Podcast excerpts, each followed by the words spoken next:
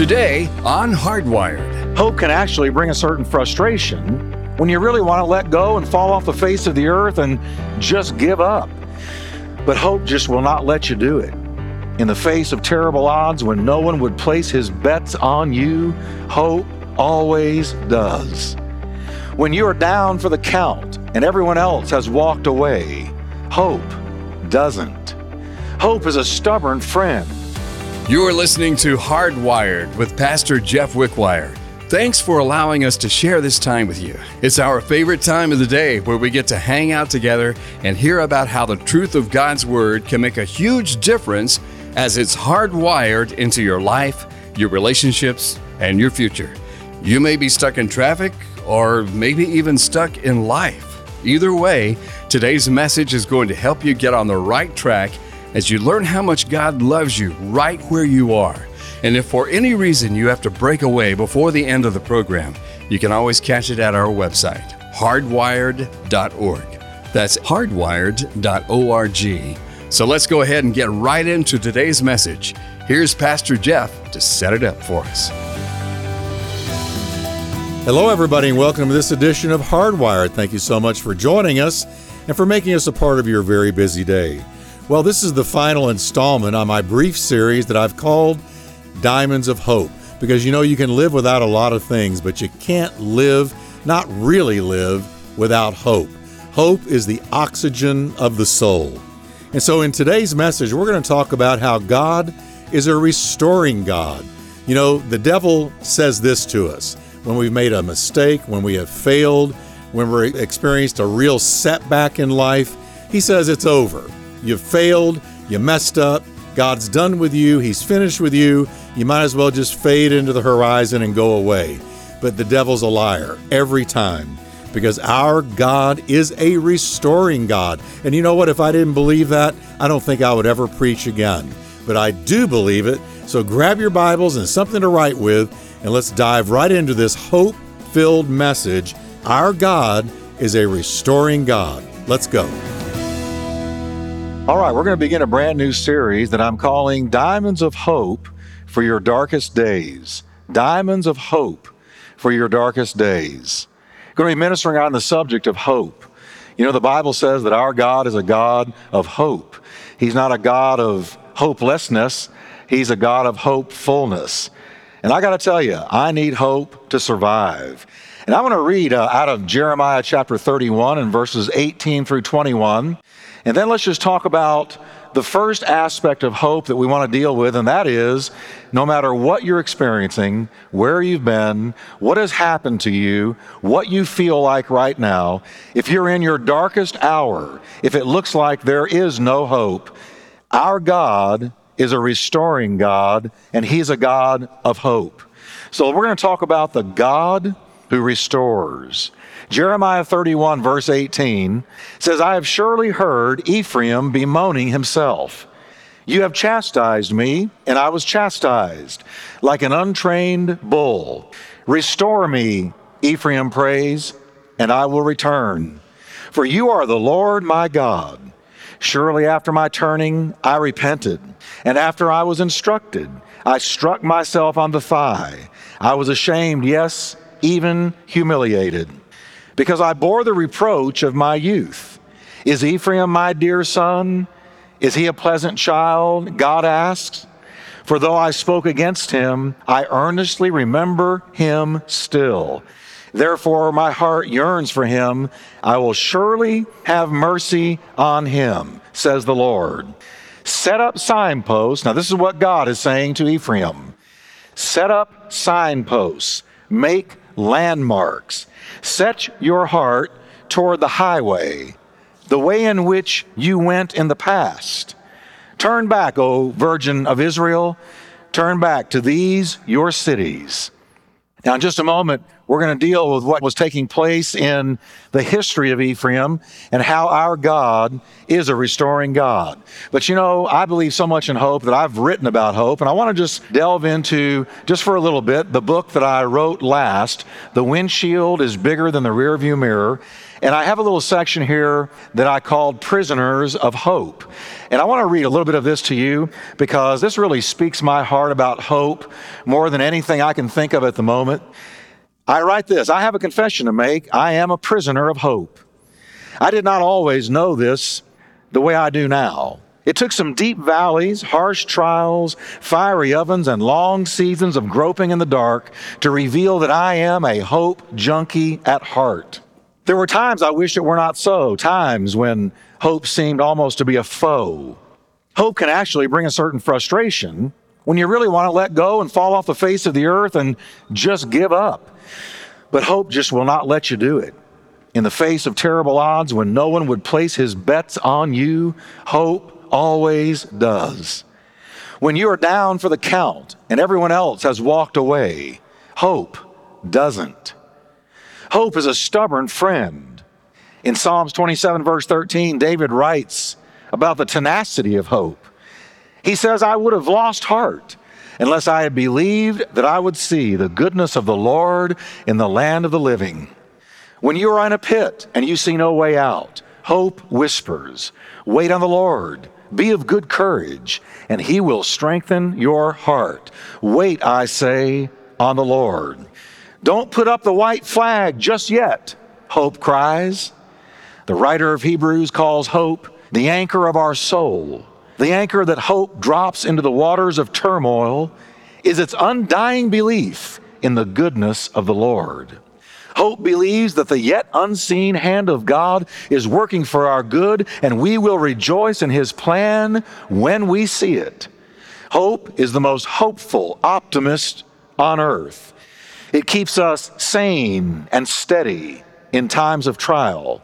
When you see someone filled with optimism, bet on it. You can track the source of their optimism to hope. Optimism is hope's child. Hope looks beyond the darkness of today and always sees a brighter tomorrow. It expects the Almighty to intrude into the nightmares of life by turning things around in a way that makes you dance and shout with joy. I, for one, cannot live without hope. I am telling you the truth. I would rather set up shop in a cardboard box on a downtown street corner than live without hope. I cannot fathom a life not graced with the hope of hope. A hopeless life is one of undiluted hell. And that again is a quote out of my book, The Windshield is Bigger Than the Rearview Mirror. And I read that to you today because I want us to just begin to get a grip and a feel for the power and the necessity of hope. We can live without a lot of things, but you and I cannot live without hope. Hope is like spiritual oxygen. Now, the verses that I read out of Jeremiah chapter 31 are referring to the northern tribes of Israel, who Jeremiah calls Ephraim. Ephraim is going into exile because of their sins. They've made some big mistakes. And finally, God has said, I can't take anymore. I've got to chastise you. Their sins have filled the cup, so to speak. And Ephraim has backslidden from God worse than any of the others, as a matter of fact. Even while being carried into exile, God, through Jeremiah, predicts their restoration. And this was deeply touching to me because here they are being carried off into Babylonian captivity for 70 years because of sin in their life. They've really blown it. They've missed out on the promises of God. They've squandered His grace. They've walked away from His blessing. They have sinned in full face of bright light. And even while they're being taken away, God speaks to them. And I want to take this text and show you what God's heart towards the backslider, the strayer, the prodigal son, that one who feels like you've made too many mistakes. And that's why I'm calling this series Diamonds of Hope for Your Darkest Days. Because, you know, it's a dark day when you realize you've gotten away from God. It's a dark day when you realize that somehow, step by step, inch by inch, incrementally over time, you've gone down that slippery slope of walking away from God, and you wake up and you realize, oh no, I've made terrible, terrible mistakes. And I think that when we fail, failure has a way of running a number on you like nothing else can. I can think of many things that take place in a person's life that causes them to stray, to walk away from God. I used to wonder about this, but over time, over many, many years, I've seen that there are usually a few things that cause somebody like Ephraim, like some of you listening to me right now, to walk away from God. Here's a few of them an offense they don't handle scripturally. You know, the Bible talks about the power of an offense. The Bible talks about the root of bitterness. It talks about if we don't deal with an offense, an offense will deal with us. The word offense means to stumble, to trip, to fall. Somebody says something, somebody does something, we get hurt, and that hurt begins to fester. And that hurt begins to eventually take us away from our fellowship with God and our fellowship with the church and we don't handle that offense scripturally, we don't forgive, we don't go to the person and make it right. And when we do that, when we behave that way, that offense has the power to take us away from God. As a matter of fact, an offense can be the door that we open into a very, very dark world. I've learned this about the enemy. The enemy never really shows you what he's got in mind. You never really see what's on the other side of a sin. Only once you've committed it and walked in it do you begin to see what that sin had attached to it. And this is what an offense can do. So, an offense can lead people away from God. Lust for other things regularly leads people away from God. We make like the prodigal son and we say, well, you know what? There's got to be something better over there. There's got to be something for me in the far country.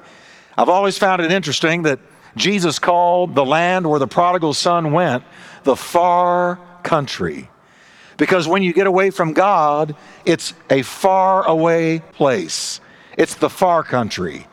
And that prodigal son believed that he was missing out on life. The lust for other things drew him away, and he walked away from God. Busyness can pull us away from focusing on God, just being busy. You know, Jesus said to Mary and Martha, He looked at them and He saw that Mary was accustomed to listening to His word. She sat at His feet, she soaked in what He said. But Martha was busy and anxious and filled with stress about many things. And Jesus said to her, Martha, Martha, you are careful and troubled about so many things. But Mary has chosen the good part, the part that shall not be taken away from her. Though Jesus was sitting right in their living room, Martha missed the words of Jesus because of busyness. And I think many of us, just trying to pay the bills, just trying to make ends meet, taking care of the kids, taking care of that 401k, getting all the shopping done, just trying to make it from 9 to 5 or 8 to 5. We come home, we eat our dinner, we turn on the TV, watch a little bit of Jay Leno, and go to bed. And busyness chokes us away from God. Pastor Jeff will be back in a moment, but first I want to share a couple of thoughts with you. Now, you may not be able to stay with us for the entire program, but don't worry. You can find the program at our website, hardwired.org, along with all of the programs from Pastor Jeff. Also, we regularly get emails and calls from listeners just like you who tell us how much the program means to them.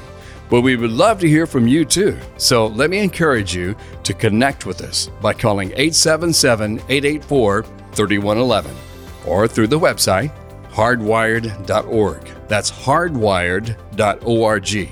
Or call 877 884 3111. And now let's get back to Pastor Jeff with the rest of today's program. I think another thing that takes people away from God is deception. Just pure, good old, undiluted deception. Deception, the worship of some other God, the pursuit of some other thing that we come to believe is superior to seeking God. An offense, lust for other things, busyness, deception. And the list goes on. These things take us away from God. And these things are what got hold of Ephraim lust for other things, deception, the worship of false idols, offenses. And their sin finally caused God to judge them. And now they're being carried away into Babylon. And the first thing that I see in this is there are consequences to departing from God. I'm not going to linger on this long, but I just want us to file it away in the back of our minds there's consequences to departing from God. Ephraim is going into exile. Three words come to mind when I look at this. First, they were experiencing loss. You know, I've noticed something. When you obey God, there's always a gain. You always gain. You always gain something. You gain peace. You gain joy. You gain some blessing that God brings into your life. When you obey God, you cannot go wrong. It's a win win situation, it's a win win decision. When you obey God, you gain. But invariably, when we sin, we lose. There is loss. We lose peace. We lose spiritual miles. We lose joy. We lose our reputations. There's always a loss. And here is Ephraim being carried away to Babylon. They've lost their homeland, they've lost their homes, they had lost, many of them, their families. Such loss. Such terrible loss that Jeremiah, watching them being carried away into Babylon, wept rivers of tears, and he wrote about it in the book of Lamentations. Not only loss, though, but pain. Pain. Because anytime we sin, pain is always the result. It might be emotional pain, might be physical pain. But whatever way it manifests, you can never separate sin from pain. Ephraim was under God's chastisement. They were about to go and be under the tyranny of a foreign government, a foreign people, a foreign land. And they were in for some heartbreak. And then the third thing is regret. There is always regret following sin. God says, I heard Ephraim bemoaning himself. Regret. Oh, the regret that comes from sin. There is always regret. We think that we're biting into something that is worth having, just like Eve did, that first forbidden fruit. But oh, the regret. There's always loss, there's always pain, and there's always regret with sin. There is a high price for low living every single time.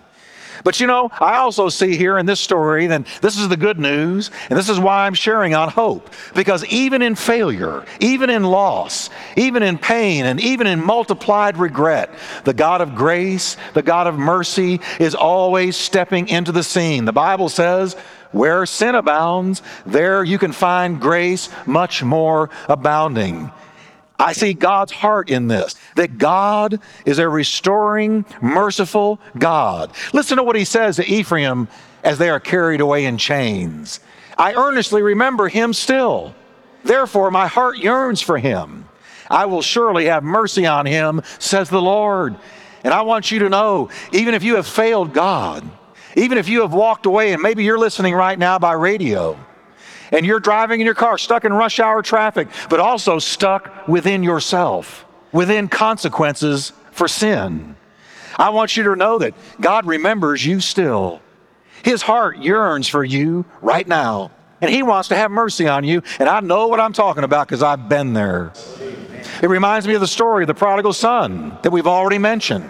Listen to what it says. Quote, Jesus is teaching now. He says this His father saw him from a great ways away and had compassion and ran and fell on his neck and kissed him. Do you see with me that the father, rather than being turned away from him, turning his back to him, scowling at him, walking away disapprovingly? No, no, no, no. The father's eyes were peeled on the distant horizon, looking far, far away for any sign at all of the return of his son. And when he saw him, you know, it just takes one step, just one step of turning back to God. And God sees that one step. That's why there is hope in failure. That's why there is hope in your darkest hour, because God is a restoring God. Ephraim could have said, There's no hope for me. Look what we've done. We sinned so badly that God has had to send us into captivity. There's no future at all for us. But that's not what we see. Something sparked in the heart of Ephraim. It was hope. Hope was ignited in their heart. And they looked up because you couldn't pray this way unless you believed there was hope. And Ephraim prays, Restore me, and I will return. Ephraim realizes what anybody realizes who's been in a difficult spot. Only the grace of God can bring about change in our lives. You know, folks, there are some needles only God can thread. There are some situations only God can fix. And one of them is a soul that needs to be restored back to Him. There you've got to turn yourself over to the divine surgeon whose scalpel is the Holy Spirit, who operates on our soul with the Word of God. And he'll go in and fix what we could never fix. Ephraim has realized our condition is bleak. We've walked away from God. But I'm believing that God can do what I can't do. God can restore me. He says, if you do what I can't do, bring change to my heart, and I'll do what I can do. I will return. You know, that's a great proposition. And God says that to you and me whenever we find ourselves far away from God. God says to us, You do what you can do, and that is you can return. And I'll do what I can do and what only I can do. And I'm going to bring change to your heart. You know, can I just tell you today, there's some things only God can do because you didn't know what you were going to get into when you began to walk away from God. You thought you were getting something great. It glittered, it glistened, it called to you. It held great promise. But now, just like Eve, now that you've bitten the fruit, you realize that what you thought was something appealing, something worthy of your effort and your attention, has turned out to have behind it all kinds of excess baggage. It's like the story of Jake. Jake was struggling through Grand Central Station in New York City with two huge and obviously heavy suitcases when a stranger walked up to him and asked, Hey, have you got the time? Jake sighed, put down his suitcases, and glanced at his wrists. It's a quarter to six, he said. Hey, that's a pretty fancy watch you've got, exclaimed the stranger. Jake brightened a little. Yeah, it's not bad. Check this out. And he showed the man a time zone display, not just for every time zone in the world, but for the 86 largest cities. Jake hit a few buttons, and from somewhere on the watch, a voice said in a very Texas accent, The time is 11 till 6. a few more buttons, and the same voice said something in Japanese. Jake continued, I've put in regional accents for every city. The stranger notices that the display is unbelievably high quality and the voice is astounding. He is struck dumb with admiration, not believing what he's seeing and hearing. Well, that's not all, Jake says. He pushes a few more buttons, and a tiny but very high resolution map of New York City appears on the display. The flashing dot shows our location by satellite positioning, explains Jake to the stranger. Jake then says, View, recede 10. And the display changes to show eastern New York State. The stranger blurts out, I want to buy this watch. Oh, no, it's not ready for sale yet. I'm still working out the bugs, said Jake, the inventor. But look at this. And he proceeds to demonstrate that the watch is also a very good little FM radio receiver with a digital tuner, a sonar device that can measure distances up to 125 meters, a pager with thermal paper printout, and most impressive of all, the capacity for voice recordings of up to 300 standard size books. Though I only have 32 of my favorites in there so far, says Jake with a twinkle in his eye. I've got to have this watch, said the stranger. No, you don't understand. It's not ready. I'll give you a $1,000 for it. No, no, no, no. I've already spent more than that on it myself, says Jake. I'll give you $5,000 for it. But it's just not, I'll give you $15,000 for it. And the stranger pulled out his checkbook. Jake stops to think. He's only put about 8,500 into materials and development, and with 15,000, he can make another one and have it ready for the stores in only six months. The stranger frantically finishes writing the check and waves it in front of him. Here it is, ready to hand to you here and now. $15,000, take it or leave it, Jake. Jake abruptly makes his decision. Okay, he says, okay, okay, and peels off the watch. They make the exchange, and the stranger starts happily away across the crowded lobby of Grand Central Station. Hey, Wait a minute, cries Jake after the stranger, who turns around warily.